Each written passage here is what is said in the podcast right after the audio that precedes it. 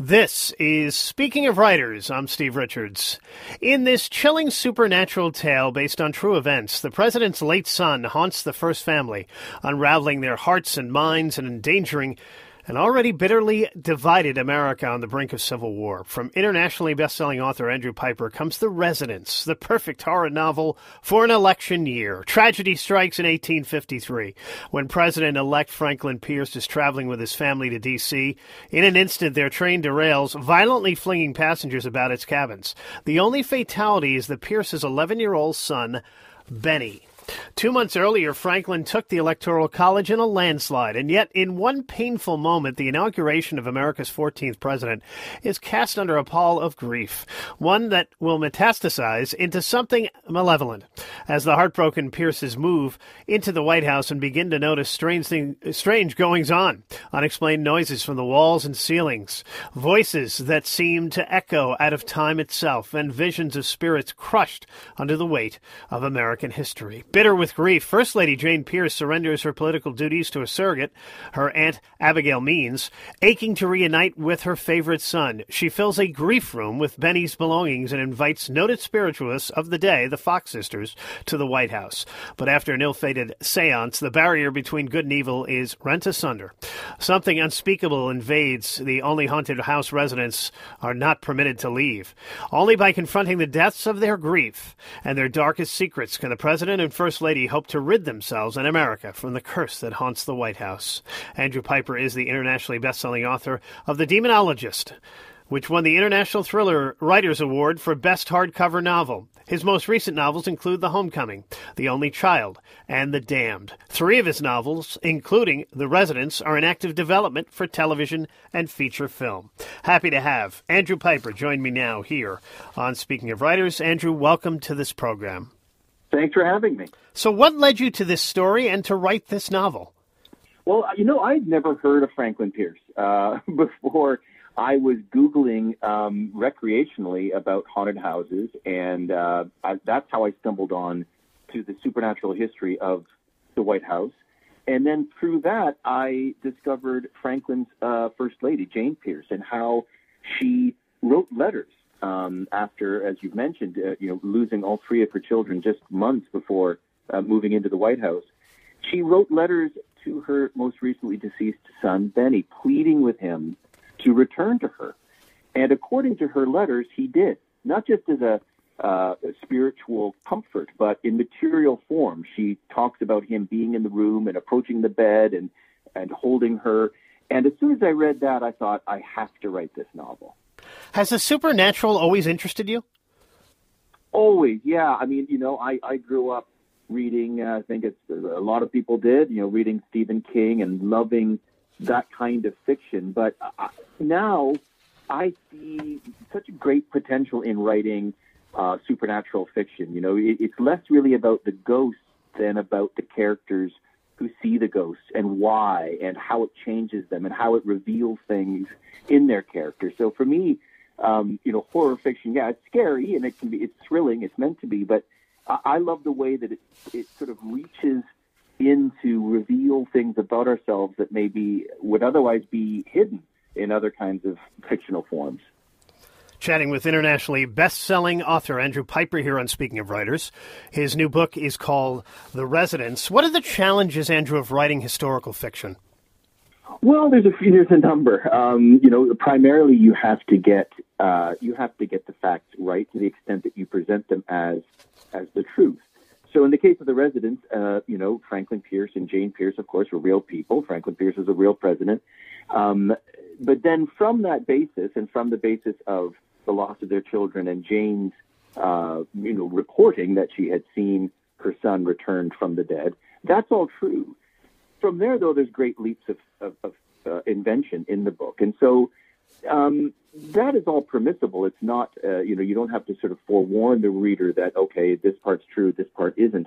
But there is a responsibility to um, not misrepresenting characters in a way that, uh, you know, is just so, so distinct from the truth that you're doing harm to someone's even historical reputation. So there's a lot of homework that has to be done. And then there's just the writerly challenge of convincing the reader that what you're writing could be true, that it, that it's plausible. And so a lot of that is in getting the right tone, getting the people's voices right without sounding too, you know, hokey or masterpiece theater-ish. You know, you have you, you want to you want their voices to sound modern without being implausible. So it's a, it's a balancing act in many respects. You mentioned homework and doing your homework uh, for this, Andrew. What was your research process like? Well, there was for me, you know, I, I, there was a lot of just catching up on the fundamental, you know, general history of that time. So this is 1853 to 1857. It's uh, you know the, the lead up or the, the the events that ultimately led to the Civil War are, are being uh, enacted, or there's failures to act more precisely. Um, so there's there's the larger historical context.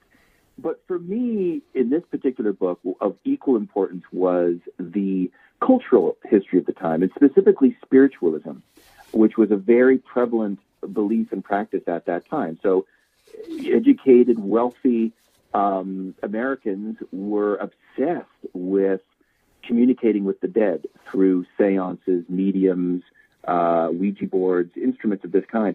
And it wasn't just a, it wasn't viewed as a silly um, or su- suspect side practice. This was taken quite seriously, and so that I sort of understanding that and um, treating the seriousness with which people of that time believed in um, you know communications from beyond. That was really fascinating to me and very important for the, to make the book um, um true to true to the people's beliefs at that time. Yeah, and speaking of which, Andrew, these the noted spiritualists I mentioned in the introduction, the Fox sisters, was that part true? And the and a, and a séance was that actually held? Yes, there are historical indications that the Fox sisters were invited to the White House, most likely by Jane herself, to conduct a séance. And there's some indication that this isn't proven in the historical record, but there's some indication that Franklin Pierce, the president, either was aware of it or attended himself. And interestingly, this was also true a couple administrations later in Lincoln's time, when we do know verifiably that Mary Lincoln had uh, conducted seances in the in the White House. In her case, trying to reach uh, Willie, the Lincoln's deceased son, the same age as Bennie, and who died in the White House at that time. And then we jump ahead a, a few more administrations in the Taft administration, when there were many accounts of people seeing uh, a ghoulish little boy, again about 12 years old, who was terrorizing the people in the White House, so much so that Taft forbade any mention of this uh, entity that was re- referred to at the time as the Thing. He said, no more talking about the Thing. And so that fascinated me that, that what I was writing really is kind of an origin story for a presence that has been in the White House ever since 1853 and may still be there today. Andrew, you mentioned you didn't know much about Franklin Pierce when you began this project. So, what did you learn and what surprised you during the research about America's 14th president? What fascinated me about Pierce was how he was, in a way, almost kind of an early version of a telegenic president. You know, 1853, of course, there was no television, but he was someone who was celebrated for his appearance. He was he was regarded as a very handsome figure by all. He was athletic. He had a good speaking voice. He looked the part of president, really in a way that wasn't matched by his accomplishments or capabilities. And he was vaulted into the position by the Democratic Party because they thought, again, this guy looks like a president. He looks like the right guy at the right time.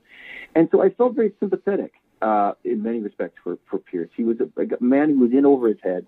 He was trying to do the right thing. He was trying to please the people who believed in him but I suspect that he didn't believe in himself as much as they believed in him.